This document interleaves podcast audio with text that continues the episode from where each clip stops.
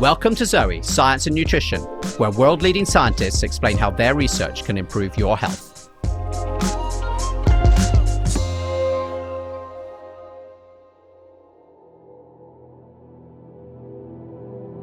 Gut bacteria are not a new discovery. Early in the 20th century, scientists knew that trillions of microbes lived inside us. Back then, these bacteria were considered an annoyance or even a potential source of illness. But in the last 20 years, we discovered these bacteria are actually crucial to our health. Leading scientists now believe the variety of microbes we have and the number of good versus bad bugs in our gut may both play a huge part in our long term health. These microbes can affect our cravings, causing us to put on excess weight. They're also linked to our risk of long term diseases like heart disease and stroke, as well as to our mental health and even our energy levels. So, how to find out how our microbiome is doing? Well, until recently, we couldn't. But now, using state of the art technology developed right here at Zoe, we can test our gut microbes from the comfort of our toilet seat. And thousands of you now have. Today, I'm joined by Nicola Segata. Nicola is professor at Trento University and a long-time scientific advisor here at Zoe. He's widely regarded as the world's leading expert on microbiome analysis. Also joining is Tim Spector, my Zoe co founder and one of the world's top 100 most cited scientists.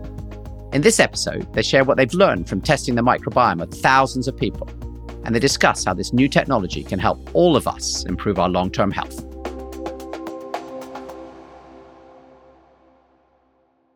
Nicola and Tim, thank you for joining me today. And I'm very excited that Nicola has flown over especially for this. So, why don't we start, as we always do, with our quick fire round of questions? And Nicola, we designed this specially to be really difficult for professors. So, the rules are you can say yes or no or maybe, or if you have to, a one sentence answer, but no more. Are you okay with that? I'll try. Yes. Fantastic. All right. And we'll, we'll alternate. So, starting with you, Tim. If I didn't have a gut microbiome, would I die? No, but you'd have a pretty miserable life. Nicola, can I improve my gut microbiome? Yes, you can. There are several ways to do that, and uh, we are going to learn them. Fantastic. Tim, could altering my gut microbes prevent or even treat disease? Absolutely. Nicola, have you discovered gut bacteria that are linked to good health that weren't even known to science a year ago? Yes, many actually. It's amazing. We're definitely going to talk some more about that. So, this is definitely a cutting edge podcast. Tim, do you see a future where everyone has their gut microbiome tested? Absolutely. All right. And then finally, for each of you, what's the biggest myth that you often come across about the gut microbiome and sort of gut microbiome testing? I think that it's that you can diagnose specific diseases with it. And I think that's probably the commonest one. Uh, most people think it's, they criticize it because it's not particularly good at diagnosing a particular type of disease, whether it's diabetes or heart disease or cancer or whatever. And that they're missing the point, really. It's, it's, it's a much better tool at understanding your general health, your immune health. Fantastic. Yeah, for me, the myth is that uh, the microbiome can tell you everything. It can tell you everything, but only when connected with the other health uh, measures of, of your body. Got it. So it's, in both cases, you're saying it's giving you this really big insight, but it's not sufficient on its own. Yeah. Uh, yep. Brilliant. So look, let's start at the very beginning. And, you know, Tim, why should we care about the microbes in our gut at all?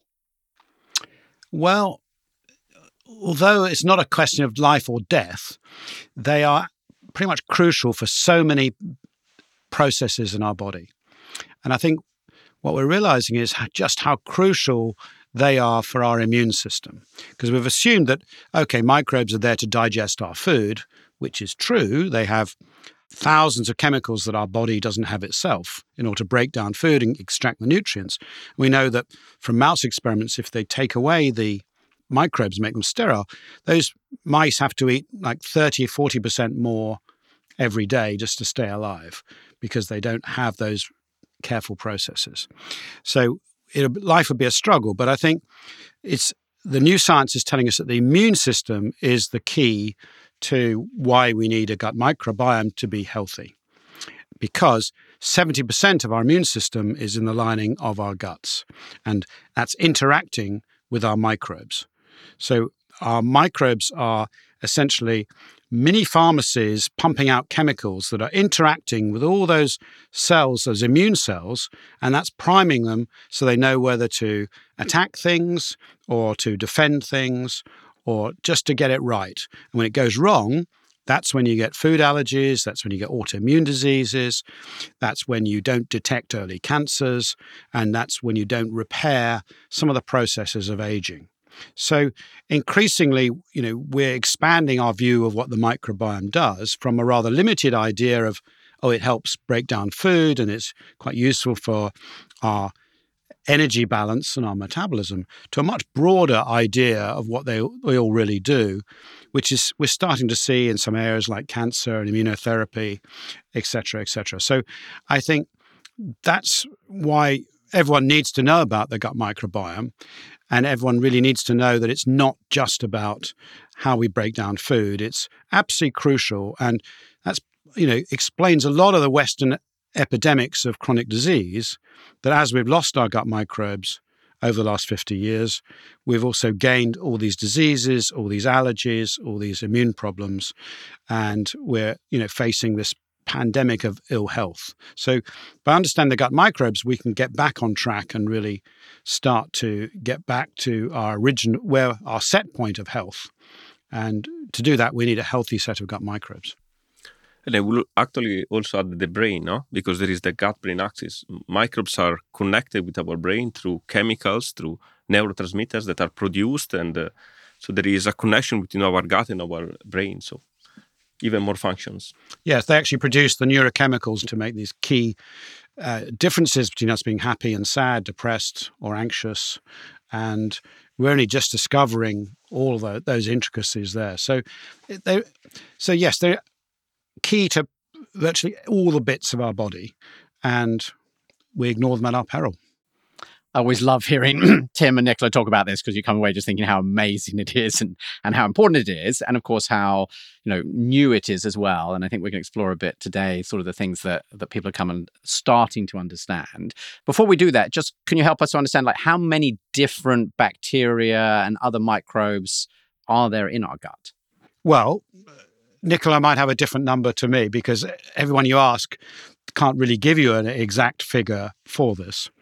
But in total numbers, there are hundreds of trillions of bacteria, but there are also another related species called archaea, which we don't talk about much because we don't know as much about them. Then we've got five times as many viruses, little mini viruses called phages, which eat the bacteria. And within all that lot, we've got fungi, we've got yeasts, and we've even got parasites, which you know we're starting to find are of great interest, and some of them are even healthy. So we've got this menagerie, if you like. It's like a, a jungle out there of lots of predators eating each other, controlling each other, struggling for survival you know, little ones, big ones, fat eating ones, protein eating ones, sugar eating ones, uh, fiber eating ones, and they're all in this these ecosystems, struggling for survival. And as they eat the food, they're pumping out all these incredible chemicals that are used by our body, our immune cells, and you know our health. So it's it's you've got to try and envisage this as this this living community of microbes working together and totally dependent on the food that we give them. And I think that's that's really important, which sets their environment.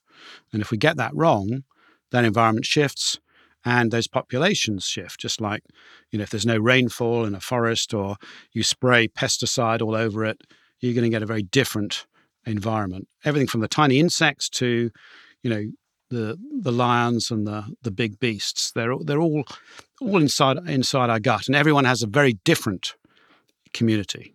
We're all totally unique, and Nicola's done this work on not only the the species but also the the strains. So within each species, there are subtypes called strains, where just a little tweak of the the DNA makes it quite different, have a different function. And so we're seeing even greater diversity than we imagined because of the new, these new techniques. Yeah, so there are probably thousands of different species in each of us, no, but not all are the same. So me and you, Tim, may, we may have only maybe 30, 40% of the species in common. And as you said, uh, these strains that count is, is like COVID, no? We know there are many, many different variants, and COVID has been around uh, three, three years more or less.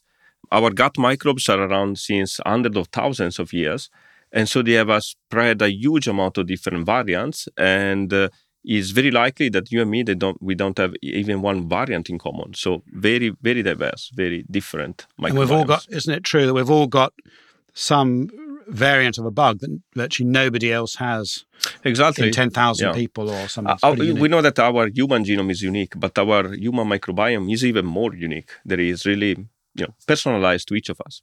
It's amazing. So you're saying that if I think of your jungle analogy, you know, you we might all have an orangutan inside us, but actually it's a completely different variety of orangutan, like, you know, the one that might be in Indonesia and one that's, you know, I don't think they have one in Africa. My analogy has broken down. But you're saying that actually when you really go down to understand it, really each of these is yep. is, is, different, even though at the high level description of it as a type it of bacteria might be They the don't just look different, they are different. They eat different uh, food, they, they produce different chemicals. So very diverse within the same species.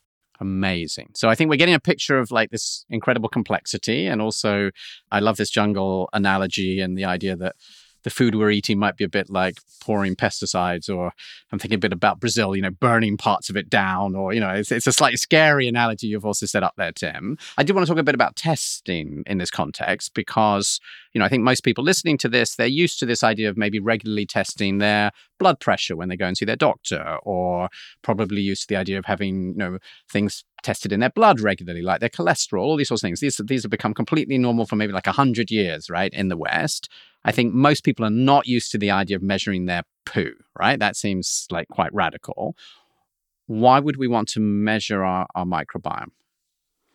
Well, there are a number of reasons. I mean, the first is that if if I get a sample of, say, your microbiome and a, and a sample of your DNA, and I do sequencing on both, I can tell much more about your current state of health from your microbiome than I can from your DNA.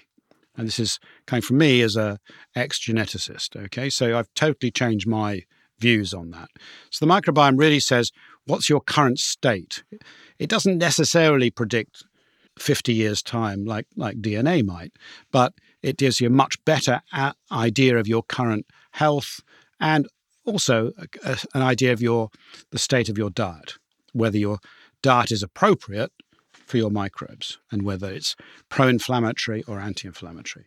I think one question, though, that I think I immediately had when we first started talking about this, probably six years ago, I think many people have, is around whether this can change. Because there's one thing which is, hey, I've got this measure like my DNA, it tells me some things which often feel a bit depressing, right? Like it's saying, hey, I've got this high risk for getting breast cancer, for example. And that's actually you know, sort of is a bit depressing if you feel you can't do anything uh, about it. And one of the things that was exciting, I think, about the the idea of the gut microbiome is the idea that it might actually be able to change. And we actually did a actually asked our community on social media a question in in preparation for for this podcast about how quickly they thought somebody can change their their gut microbiome. And we had many thousands of responses. And interestingly, 50% said they thought that you could change the gut microbiome within a week. 31% within a month, and 18% would take six months. So, like, to what extent can we change our microbiome? And what does the latest science tell us about how quickly you can start to see a change? I think they are all right, actually. Okay, well done, everybody. There are multi- multiple scales now. So, uh, what I eat today will change my microbiome tomorrow for sure. But it's also what I ate for the last 10 years that are changing in a more radical way the microbiome they have today. So it's a combination of the short-term diet and the long-term diet uh, and also the lifestyle. And uh, that is what is really exciting though, because is uh, the fact that we can change our microbiome at multiple levels. And uh, the challenge here is to understand in which direction we need to move it, which microbes we need to improve and which food we need to improve certain microbes. This is the real challenge today, and it's only with uh, big data actually, a lot of uh, information from a lot of microbiomes, a lot of people, and uh, health information and diet information that we can study everything together and pinpoint uh, what, which are the reproducible uh, changes that we see, and we can then tell people to do. And the the other point I think is that if your your gut is in a bad way, then actually by radical change to say you're on a junk food meat diet and you change to a vegan diet, you see dramatic changes within five days. And the opposite is also true.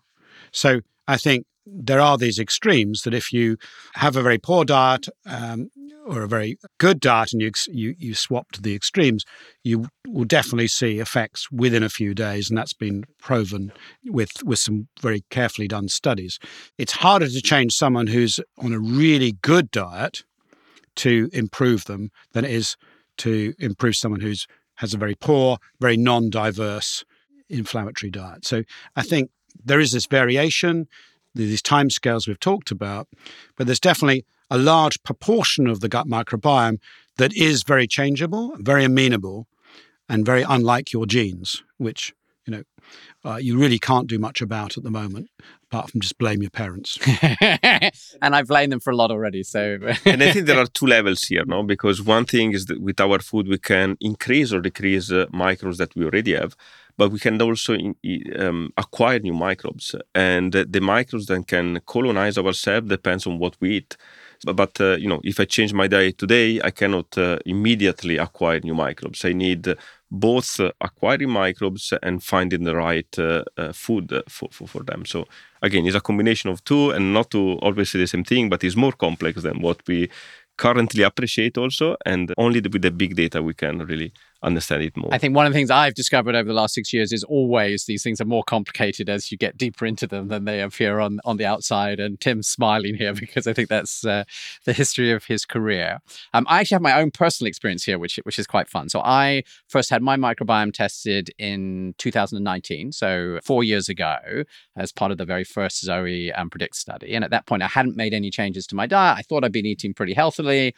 I subsequently discovered it really wasn't that healthily, but I thought so. Uh, and I scored 52 out of 100 uh, in terms of the, the Zoe gut microbiome score, which is basically completely average in the UK. So sort of 50 is sort of sort of the average score. I've had it tested repeatedly since then. At the end of last year, I scored 78 which put me in the top well quarter of people. Thank you. So I'm very proud about that. But I think what's interesting is I was able to make a really dramatic change in my microbiome over those four and a half years. And it clearly took time to achieve this. And so, you know, in my own, you know, particular example, it wasn't a sort of transformation that happened in a week. I wasn't eating a sort of a, an all junk food diet, but I clearly also was not eating, you know, I've made very big changes with Zoe. I know we have very little data of people's microbiome over time because actually almost nobody was having their microbiome tested properly with this this thing we'll talk about in a minute, the shotgun sequencing. But you know, we've got two of the world's experts on the microbiome in the room right now. Do you do you think that might be typical? What what would you what would you guess? You really need uh, to change uh, the environment in your gut to make uh, new uh, strains uh, uh, finding the, the, new home. So yes, also because I think we need to think about the microbiome as an average, no? Because we cannot really measure every minute of our microbiome for a lot of reasons. So it's the average of what you ate in the last year and and I think that's really the time frame we, we, we need to test ourselves on. Yeah, every six months or so, we should see the improvement if we are changing our diet. If we change to, today, we see the difference tomorrow, but then we change again and again. So it's really probably over a few months that we can see the improvements. And yeah, you did great, uh, and uh, I, I, think uh, you did some, you know, substantial change in your diet then. Yeah, so I think I think you're a bit slow, Jonathan. You should have uh, sped it up a bit. You know, four years. Come on, you can do better than that. So I think you know, I may not have been the perfect student. So. Yeah, if, you, you'd followed my advice, you'd have definitely improved in six months. And I think that's what really we should be seeing for everyone who isn't sort of really high. I think that goes back to the point. The better your microbiome is, the, the more stable it is, the harder it is to make it better or worse because it's such a really tight knit community. It's working so well together. It fights off other guys and doesn't like to uh, to change. Whereas if you've got an unstable one, it's not very diverse. It's inflammatory. Those are the those are the people that can really improve dramatically, and probably in less than six months. So I think we're going to see an interesting picture here. And of course, you know, coming back to this is you know, unlike everything else in the body, we're also unique that just because it hasn't changed doesn't mean there's anything wrong. You might be someone that needs a longer time frame. Some people will change faster, some people change slower. Just like we react to drugs in our microbiome at, much different speeds as well. And, and to be clear, it wasn't that nothing happened for four years. I want to be clear. There was a sort of a sort of steady improvement through this period. I've been testing more frequently, more recently, as the costs have come down a lot. It was seemed quite expensive to start with, but now it's got much cheaper, which is fantastic. So there was a sort of steady improvement through this. But what's interesting is like it's continued and it's been step by step and probably has followed behind some of the impact I felt in terms of energy and things like this were very mm. fast, sort of losing some of these slumps. So it's interesting that there's definitely there's something here that's taking quite a, some period of time and other things we were seeing sooner. And I think this matches up to some of the latest data that the two of you have been looking at, right? There's some unpublished data that will be coming out in a paper soon, I'm sure, looking for the first time at what happens with repeat measures of people who are following, in this case, the Zoe advice. Can you can you share a little sneak peek for the listeners about what that's what that's showing? Uh, yeah, I can I can start off. Nicola can add the details, but essentially, we took people who'd adhered to an improved diet, so they were eating towards gut healthy foods, more fiber, more polyphenols, more fermented foods, less junk foods, etc. And we got improvements after about between three and six months. About over 80% of those people improved their global scores. And of course, lots of changes in individual microbes, which may or may not be significant. But Nicola and his team got together this this score that summarized these changes, and so really for the first time, we're, we're now confident we've got a scoring system that works to monitor people's change over time. And no one's managed to do this yet. It's very interesting the literature. There's a whole dearth of these these problems because it is so difficult to summarize uh, not only the complexity of the microbiome, but also this incredible interperson individuality. But I think Nicola and his team have, have finally cracked this. And by looking at, you know, the 50 healthy bugs, 50 bad bugs, that ratio, that is proving really consistent for us. And I think we've, we've suddenly um, got these exciting results, which mean we can start testing, you know, we know what success now looks like. So therefore we can start to work out what works best for, for which people and how we can tweak our advice because until that point we were floating a bit in the dark yeah yeah and as you were saying people with uh, a bad uh, starting score improve the best so over 90% of those with a not great uh, score improved it uh, more than those that were already uh, high in the score yeah yes. and that in a way 90% is like a minimum because there's a bit of error in those in those results so it, it, it's probably we were capturing virtually everybody who ha- who started with a low score and then adhered to a gut friendly diet. So I think that's that's fantastic news for the whole field, really, because we just haven't had that sort of clarity before, which means that we've now got a way of monitoring how our gut is doing over time. Hi, I want to take a quick break and share a story with you. It's a personal story, and it starts six years ago. Back in 2017, I thought I was doing all the right things reading up on nutrition advice, eating a healthy diet leading an active lifestyle. But despite all my efforts, I felt terrible. I was tired, bloated, putting on weight. Today, I know why. All that advice wasn't for me because my body is different and so is yours. At Zoe, we run the world's largest study of nutrition. From this, I've learned that if I eat in the way that best suits my body, I feel better. And the food that's right for me might be different to what's best for you. If I stop following generic nutrition advice and swap to the foods that my Zoe app tells me will support my gut microbiome, keep my blood sugar and fat in check, I'm not tired, I'm not bloated, and I've actually lost a bit of weight. I'd love for you to join me in understanding what foods are right for you to live your healthiest life. Now, I do realize that not everyone is ready for personalized nutrition, and that for others, it's still too expensive. And that's why we put this show out for free without ads. If you are ready to find out, head to joinzoe.com slash podcast to learn more and get 10% off your personalized nutrition program. Okay, let's get back to the show. I think it's safe to say we were quite excited as the first data started to come back about whether these personalized advice is really starting to work. So we will definitely talk more about that at the point that the, the paper is ready. I'd love to talk a little bit more about the test because there'll be lots of people listening to this who either haven't done it or even they have, really, they have no idea what's really going on behind the scenes. Could you maybe start? I mean, maybe Tim, start with like what you do as just, you know, as it were a patient, a, a customer in terms of the gut test. And then, Nicola, I'd love for you to sort of explain the magic behind behind the curtain after that. But let's say I've got this box, I'm sitting at home, Tim. Probably there are a few people thinking, oh, this sounds a bit scary. What, what happens next? Yeah, so you get this you get this box with some instructions, and it has pictures of toilets in it and uh, various other bits that all sound a bit icky. But basically, all these tests and the Zoe test uh, in particular gives a way of collecting your stool sample. So there's a little sheet that comes out that you put over your toilet. You do your normal business and leave a bit of this in this sort of paper that's covering the the toilet, which allows you to s- scoop out a, a bit, like there's a little spatula, and you put that into and how much? Because people might be thinking like minute amounts. okay. So we're talking, yeah, less than a sort of fingernail. You hardly need any because there's so many billions of microbes in a, in a, in a, in a milli- millimeter of this stuff.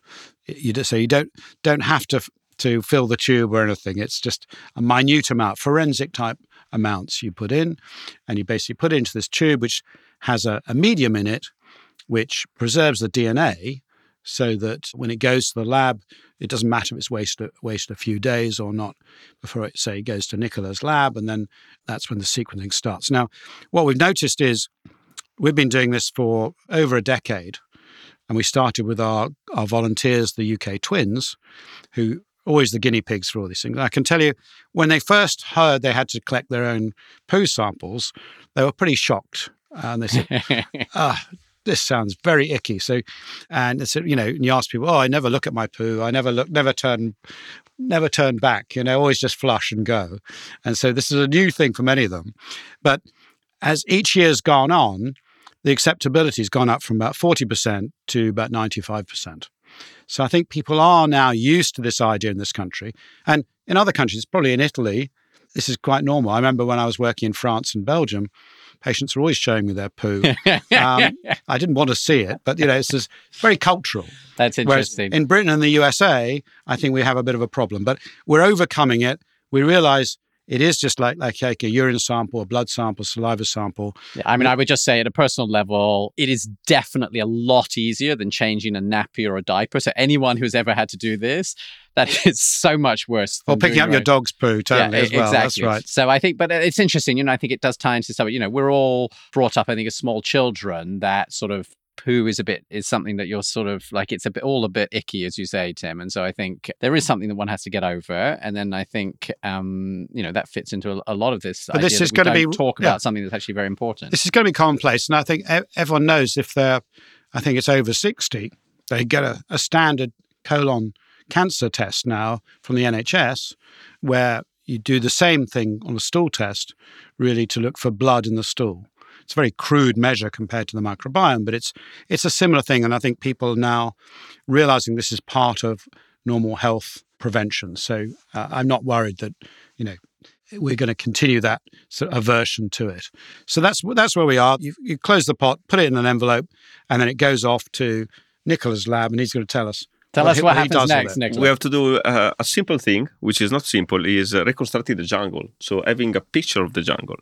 And you know there are several ways you could could do that. Uh, in the past, they were trying to isolate, uh, grow single microbes, but this is inefficient and is not giving you the jungle. It's giving you the single animals and in a cage, so it, it doesn't really work. So we only got yeah. So in the past, we only got one percent, one percent or less of all the microbes in us. We we thought because we could see them grow. We ignored all the other ones. Exactly. The other 99, you know, 5 5 But they isolated, they were also in a cage, so they were not representing what they were doing in the jungle.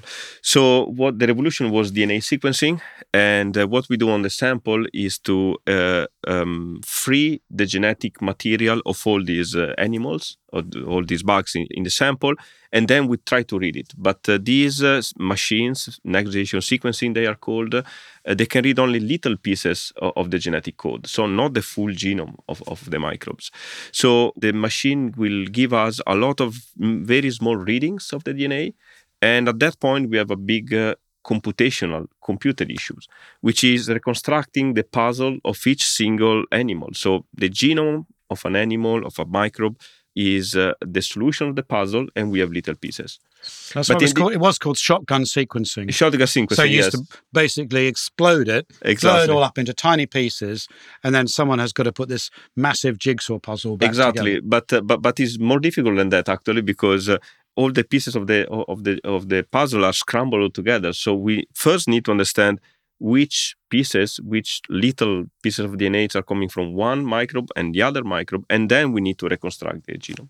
This is a really hard.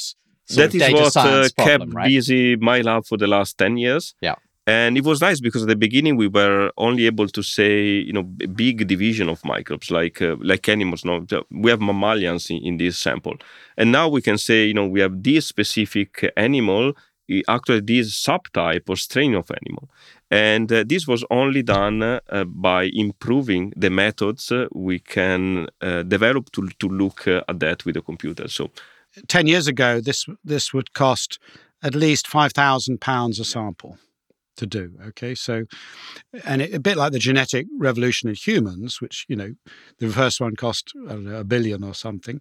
The cost has come down, sort of, sort of halved every year. Yeah. So that it's it's a few hundred pounds now. So, but it even less. Yeah. and we're getting so much more than we were, and still most people who are offering microbiome testing are using a very crude method which yeah. is called 16S, which uh, Nicola Which is explain. looking only at one gene microbes have uh, 5,000 genes, more or less, each of the microbe.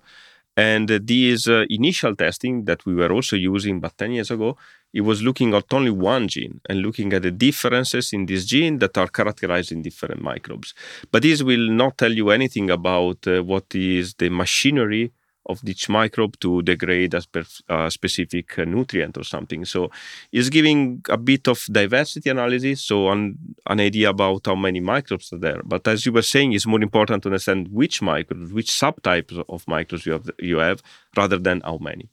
So it is amazing, and it continues to be computationally definitely by far the most complicated thing that we're doing at Zoe, and that I think that I've really seen actually in this whole sort of medicine, sort of human biology space in terms of data. It's extraordinary. Now, having said all of that, Tim, some people claim that with a microbiome sample alone, you could deliver high quality personalized advice. And I know that, you know, you you said you don't believe that's currently possible. You know, part of the reason that at Zoe we don't just do a microbiome sample, but we also get the, all this other information like blood sugar and blood fat. Can you explain why why that is? Because it's listening to you, it sounds like this is so important. Like, why why isn't it enough? Well, certainly ten years ago, I thought it would be the case that by now we would have enough information that we'd be able to say yes, you know, you're going to get Alzheimer's disease, you're going to have heart disease, uh, you need to avoid this food, you need to do this. And it's turning out to be a, a different tool to the one we envisaged. So, it, as, as I said earlier, it's not really a useful diagnostic because, in a way, it's so complicated. There's lots of different ways for those microbes to work. So we just don't understand all of this yet. Correct. Uh, you got to if you if you uh, yes, there's this jungle, but all the animals are able. Many of the animals are able to produce, say, the same chemicals. So you might have a different balance of microbes that are producing different sets of, of uh, or the same sets of chemicals, and in one person a different set of microbes producing exactly the same, so you know serotonin or whatever it is, or another one that might predispose you to cancer. So we haven't yet sorted anything out like level of detail we'd need to predict individual disease. So that's why at the moment it's a much better test of the overall function of, say, the immune system or our metabolism than it is predicting individual disease. Now, I think that we're going to see as we move from identifying the microbes to identifying their functions, that could be a step change. So once we perhaps use artificial intelligence or other sort of major computing factors to work out this combination of microbes, what what chemicals could they produce, and are some of those maybe carcinogenic, then I think we're going to be in a position where we could do that in the future. But absolutely now, for the next couple of years, we're not going to be in a position that on its own it's going to be that useful. So that's why we've found that, um, you know, yes, we know we we can give a what what a healthy one looks like, an unhealthy one looks like.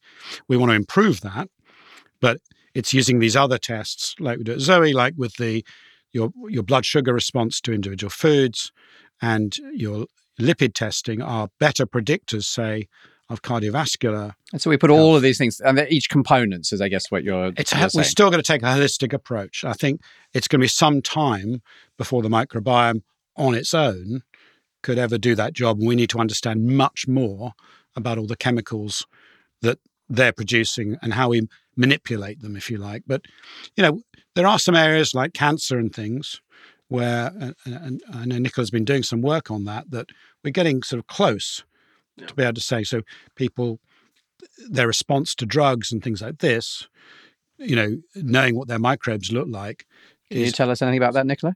Yeah, I think for certain uh, diseases, specific diseases, for example, colorectal cancer, the, our microbiome can tell us something directly. But something more, you know, complex, uh, like cardiometabolic health, we need to contextualize the microbiome. So it can be the same microbiome, can be a very good microbiome compared uh, to what you eat, or a bad microbiome compared to what you eat. So we need still to contextualize the microbiome with respect to what you eat, with respect to your cardiometabolic readouts, and, and we need to take these these uh, into account. Our microbiome is an ecosystem, but is inside an, a bigger ecosystem, which is provided by our body and by, by also the environment we are all in. And it's complicated by the fact that it's also the reflection of the environment. So if you're eating badly, you might have a pro-inflammatory microbes because you're eating badly, or if you have a, an inflammatory disease, they might be uh, responding to that. And so there's a mixture of cause and consequence in our microbes that needs more sorting out before we can just say, oh, yes, you're going to get that disease. So, so, having made this big disclaimer that you can't just rely on your microbiome to give all your results, and I think, Tim, you've often said to me, you know, as a doctor, there's actually very few tests where you would say that's the only test you use to paint a, a picture. Is that is that fair? Yes, hardly any. Yes. So it, it's part of the story. I think people listening is like, okay, okay, enough with the disclaimer. Tell me what I can expect. So what's the information that I I could expect to get back, and how can I make sense of it so this is actually something that's that's useful for me? Well, what we can say is whether you have, you have the right microbes. So when we did f- our first study with, with Zoe, it was 2019. We had at that time the biggest study, more than 1,000 individuals, and we identified 15 bacteria that were strongly associated with good outcomes and with good uh, diet. And on the, at the same time, 15 instead at the opposite side, so they were bad bugs, let's say. Uh, but now we expanded everything. And just before you move yeah. on, that was the paper that you then published in 2021 in Nature Medicine, right? So we'll, exactly. We'll, we'll, put the links in the show notes if people yeah. want to see that. And that was, I remember you saying, Nicola, that actually the biggest study in the world of gut microbiome and these sorts of health markers that had ever been done. Exactly. Which to yeah. me seemed extraordinary. It was like, well, it's only a thousand people. And again, I think we talk about this a lot on the show. It gives you a sense of sort of how small historically most of these studies are because they're very expensive and there hasn't really been the been the funding. So that was sort of 2021. Uh, are we in the same place today? Well, in, in, a couple of years, I think we made giant steps forward uh, because uh, is at least uh, 50,000 now tests uh, and way more diverse from, from all viewpoints. And uh, also in the meantime, thanks to this data and other data, we discover many new microbes.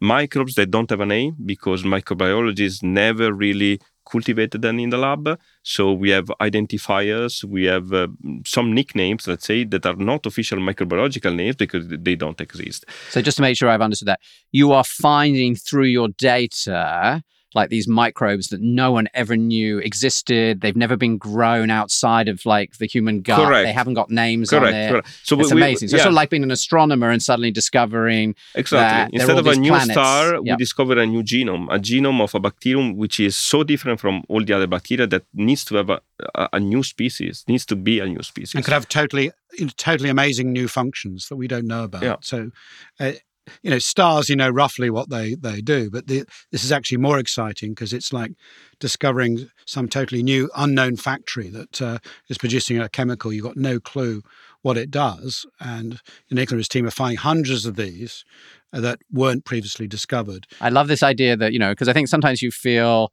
like all the explorations got really hard, right? You know, like my children are like, oh, I'd like to discover something new. And you're like, well, you know, people have been all over the world, they've been able to No, see yeah, everything. yeah. And here you're saying, well, actually, inside your gut, you're literally just carrying around with you is this huge amount of undiscovered species. Indeed, uh, t- two years ago, we were seeing only 50% of the microbiome because uh, for 50% of our data, we couldn't make any sense of. Uh, Amazing. So half them, the half of microbes, them- you had no idea what and they now were. we are around 80% uh, that we know. So only 20% of what we still call the microbial dark matter with a big name. So that's huge. So it's- the uh, unknown has fallen from 50% to 20%. yeah, so exactly. an On average, reduction. yes. That, exactly, exactly. And that, and let's not forget that we haven't even discussed uh, looking at the viruses Yeah. and fungi, which are harder to look at. Viruses are We're picking tiny. up yeah. picking up a few parasites, which um, we'll probably talk about in another podcast, which are really exciting. But there's this whole world there that we're just uncovering, and so, you know, just in in a few years, we've managed to to find another thirty percent of uh, the, what previously unknown microbes. And so incredibly exciting from a scientific perspective. If I'm listening to this, you know, somebody think about doing a test, you know, what does that? So what does all that this mean for- what does that actually, mean yes. for, for me? So at the end, it means that we move from 15 good bugs to 50 at least good bugs. So From 15 to 50. 15 to 50, yes. So we enlarge much more a number of bacteria that we really think are great for us and are associated with good food and uh, good cardiometabolic health. So this is the key. And have we done the same for the bad bugs exactly, as well? 50 bed bugs there.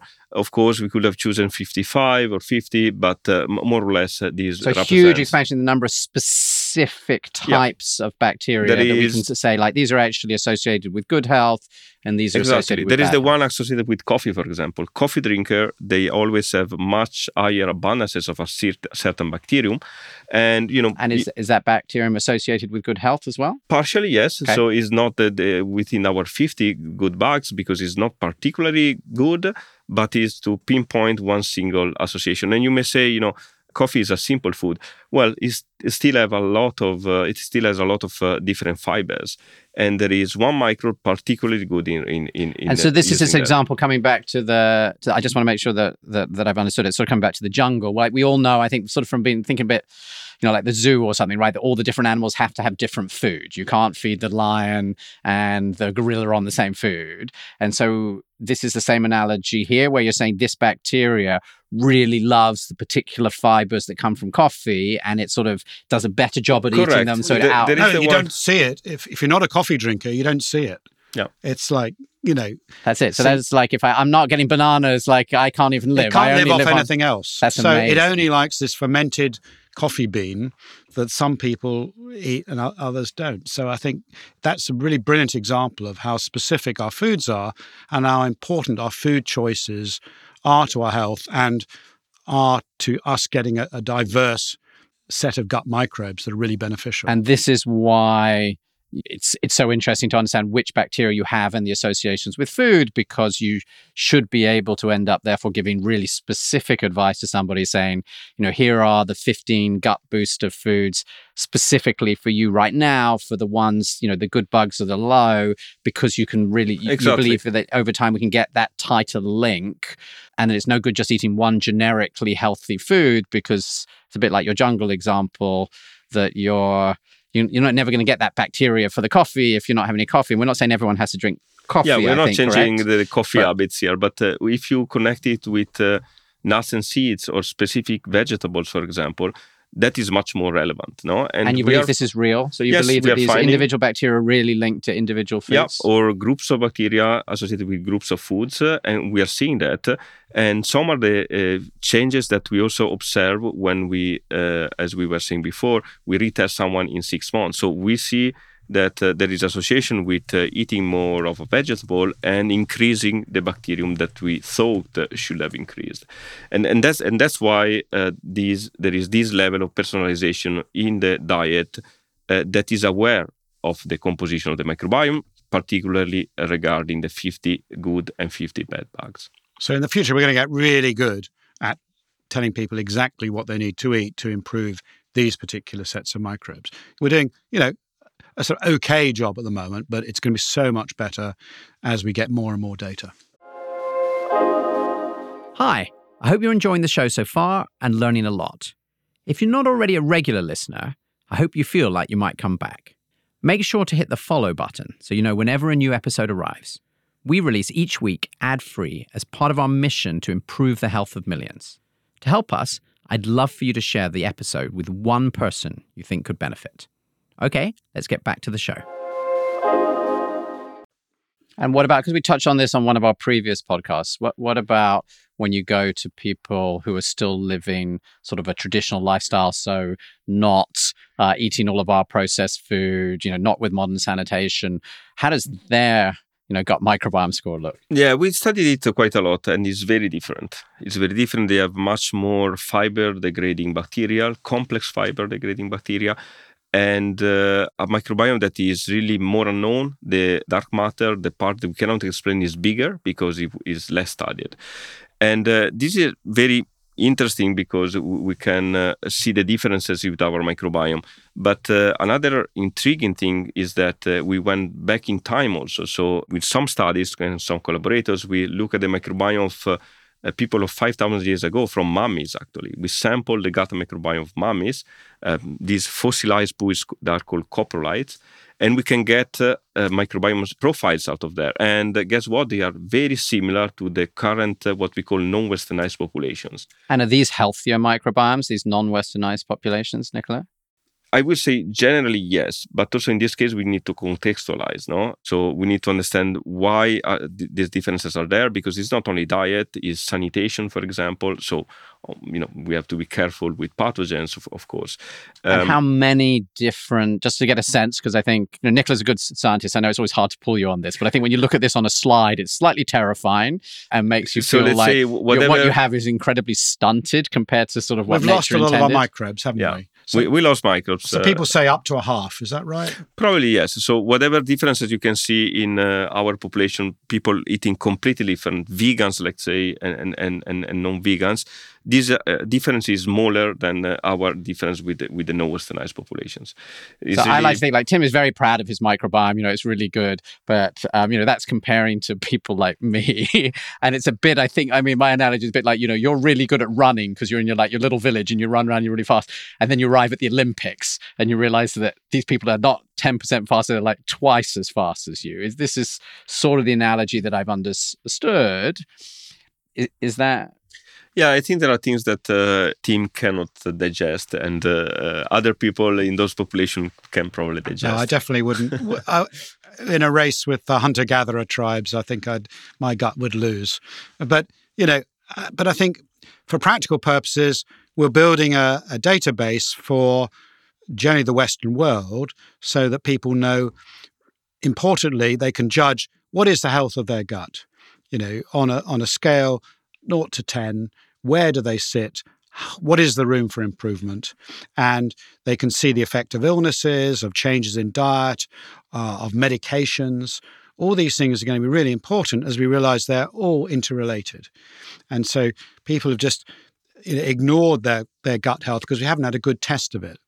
But it's a bit like you know, having tests when you take drugs, for example, many many of the medications people take, like proton pump inhibitors for acid reflux or even things like antidepressants or painkillers can have effect on your gut microbes that could be adverse. So having a check every 6 months of how that particular bit of your body is like having a blood test to see what your liver is doing in response to these drugs. So I think we're going to see this much more as a routine test that everyone's going to want and gives them a goal to aim at to say, okay, like you did, like, you know, I'm going to you started at five out of 10. I want to, you know, get up towards seven or eight out of 10 over the next couple of years.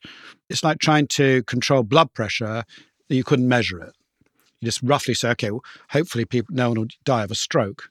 But suddenly, you know, we've got this intermediate measure, which I think everyone can start to use. And as more people do it, the price will come down and it will become commonplace. We'll realize it's actually much better than doing a blood test just for your baseline cholesterol or these things that we routinely do in our health service that actually have rather little use compared to these major insights.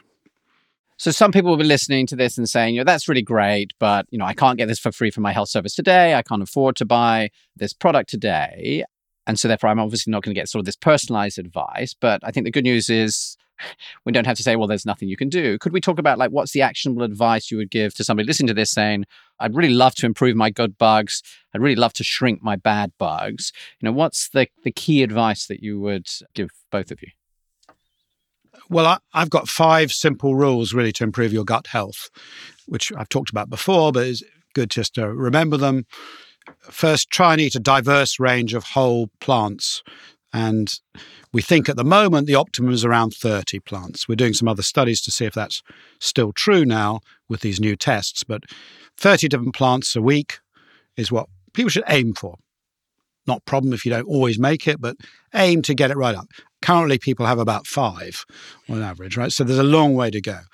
Um, second is uh, eat the rainbow, try and eat colorful plants because of the polyphenols, these defense chemicals in them, which our microbes eat and as a source of energy, which we didn't know that before. And that includes all kinds of bitter foods as well extra virgin olive oil, for example, nuts, seeds, dark chocolate, and our, our coffee we mentioned. Then fermented foods. We haven't really talked about that. That's another podcast, I think. But having regular, small amounts regularly of fermented foods has been shown to improve your gut microbes and improve your immune function. So dampens down those inflammatory microbes. And uh, fourthly, give your give your gut a break. We've talked about time restricted eating. If you can eat within a, a 10 hour window, or if you can't do that, a 12 hour window at least, you give your microbes a rest overnight. That helps them. They make them more efficient.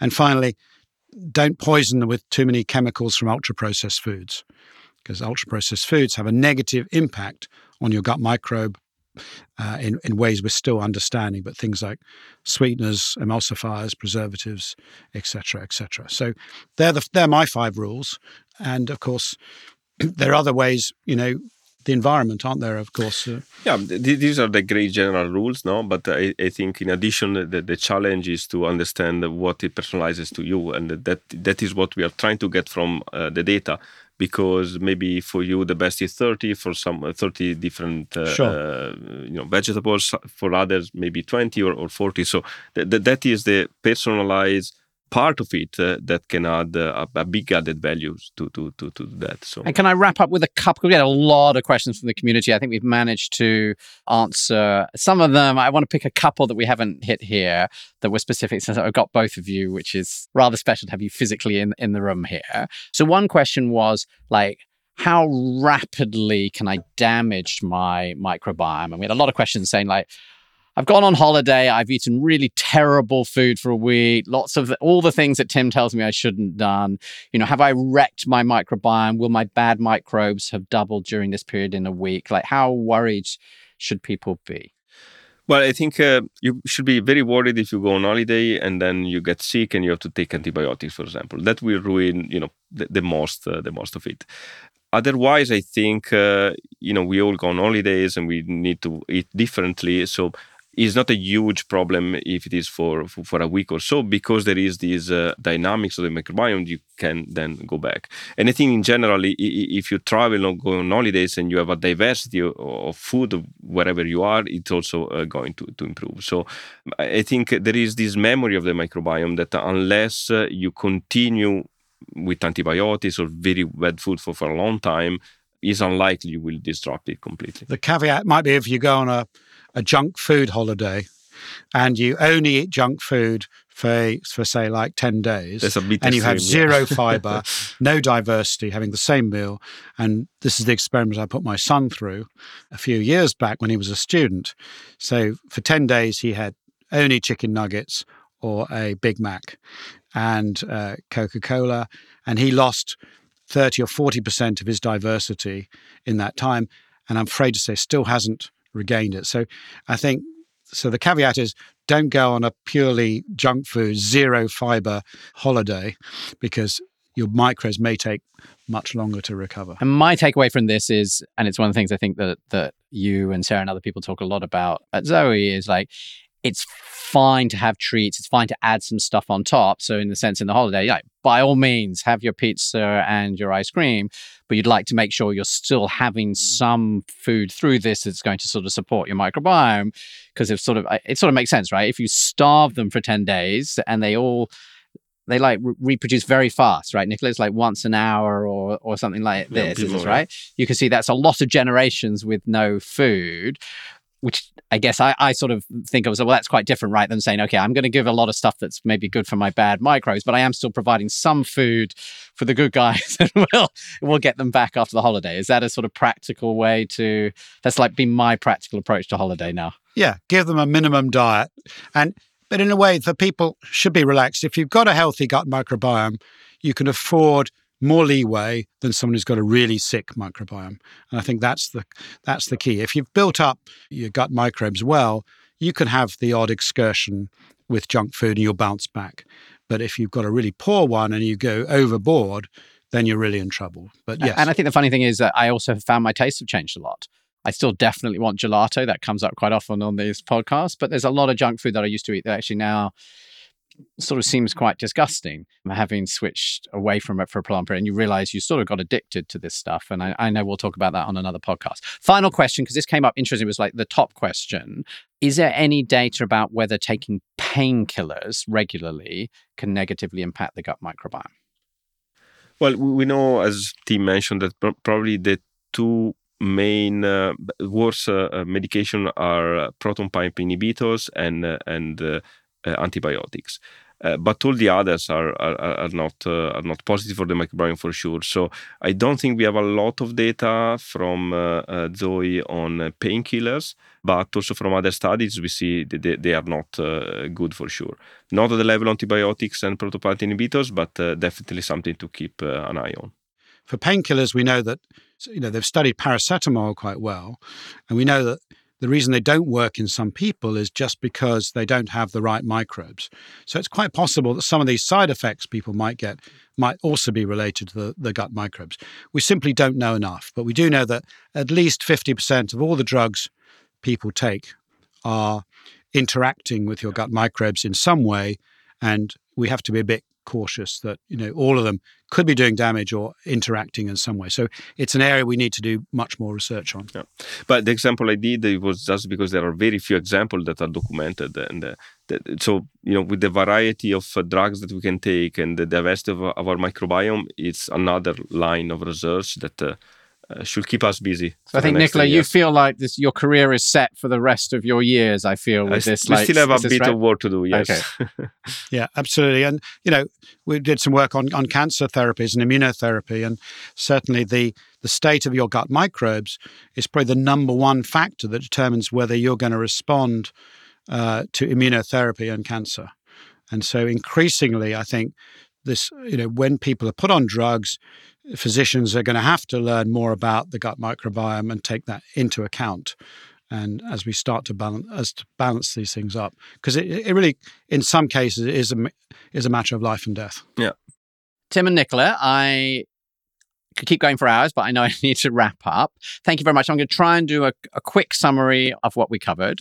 So that we started with this wonderful analogy that the gut microbiome is like a jungle, and you've got all of these different species that are interacting with each other. And then, you know, this latest information that our microbiomes are even more different than we had realized a few years ago because it's not just that they look really different at the species, but when you get down to like the exact strains, so the exact type of animal, sort of almost everybody is completely unique.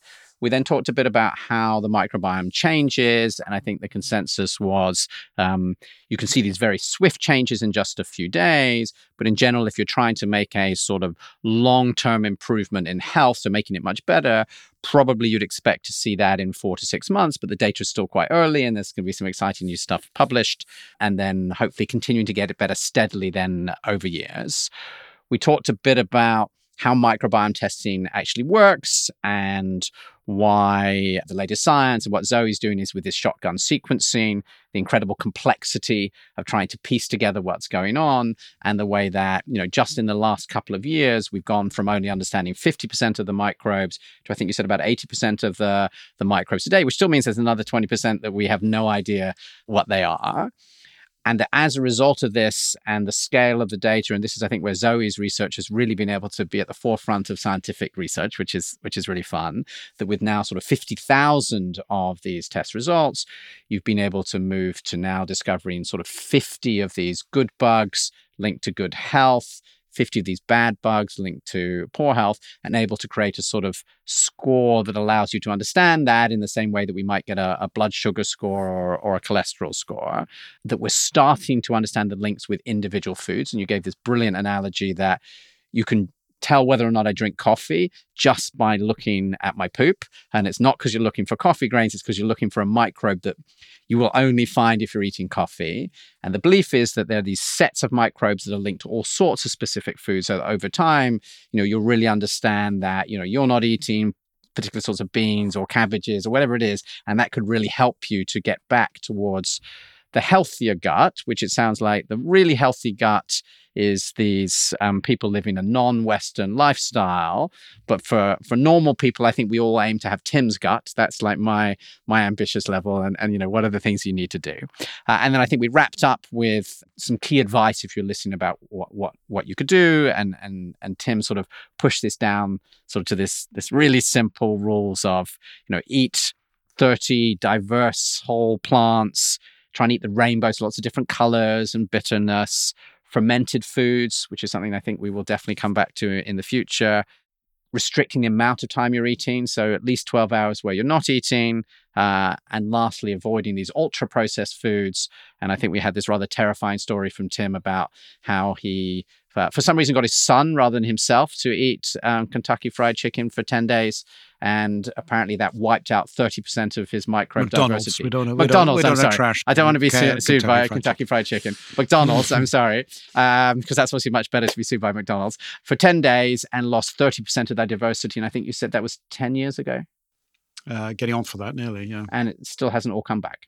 Yeah. So slightly scary there. But the good news is you can enjoy yourself on holiday. Just make sure you're still providing like that core nutrition to all of these microbes and think about, you know, the ice cream on top rather than just swapping it all out. And, um, you know, so it's not that you can never eat any of these things, but you've got to make sure you're supporting the microbes. You got it.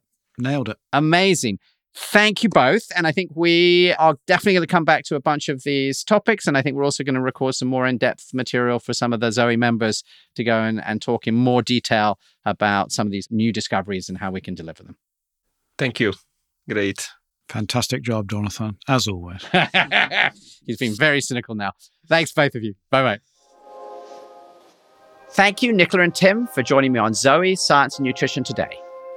If you want to understand the health of your gut microbiome and access tools to improve your gut health, then why not try Zoe's personalized nutrition program? You can learn more and get 10% off by going to zoe.com slash podcast.